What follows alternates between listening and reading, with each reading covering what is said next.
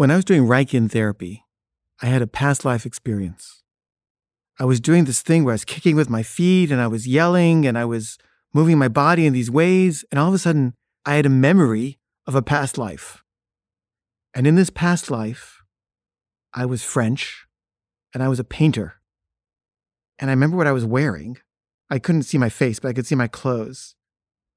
And I remember that I was a really good painter.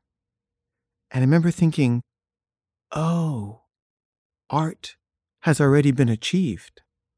Like you did it already. You already, you already did it. Because I always thought like, I'm not really an artist. Or am I really an artist? Maybe I'm just a fraud. But like I really was an artist and I was I was a great artist in a past life.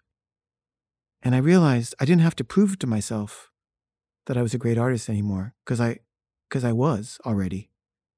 And that anything I did now was just like icing on the cake. And I could just relax and enjoy the ride of whatever this lifetime had to offer.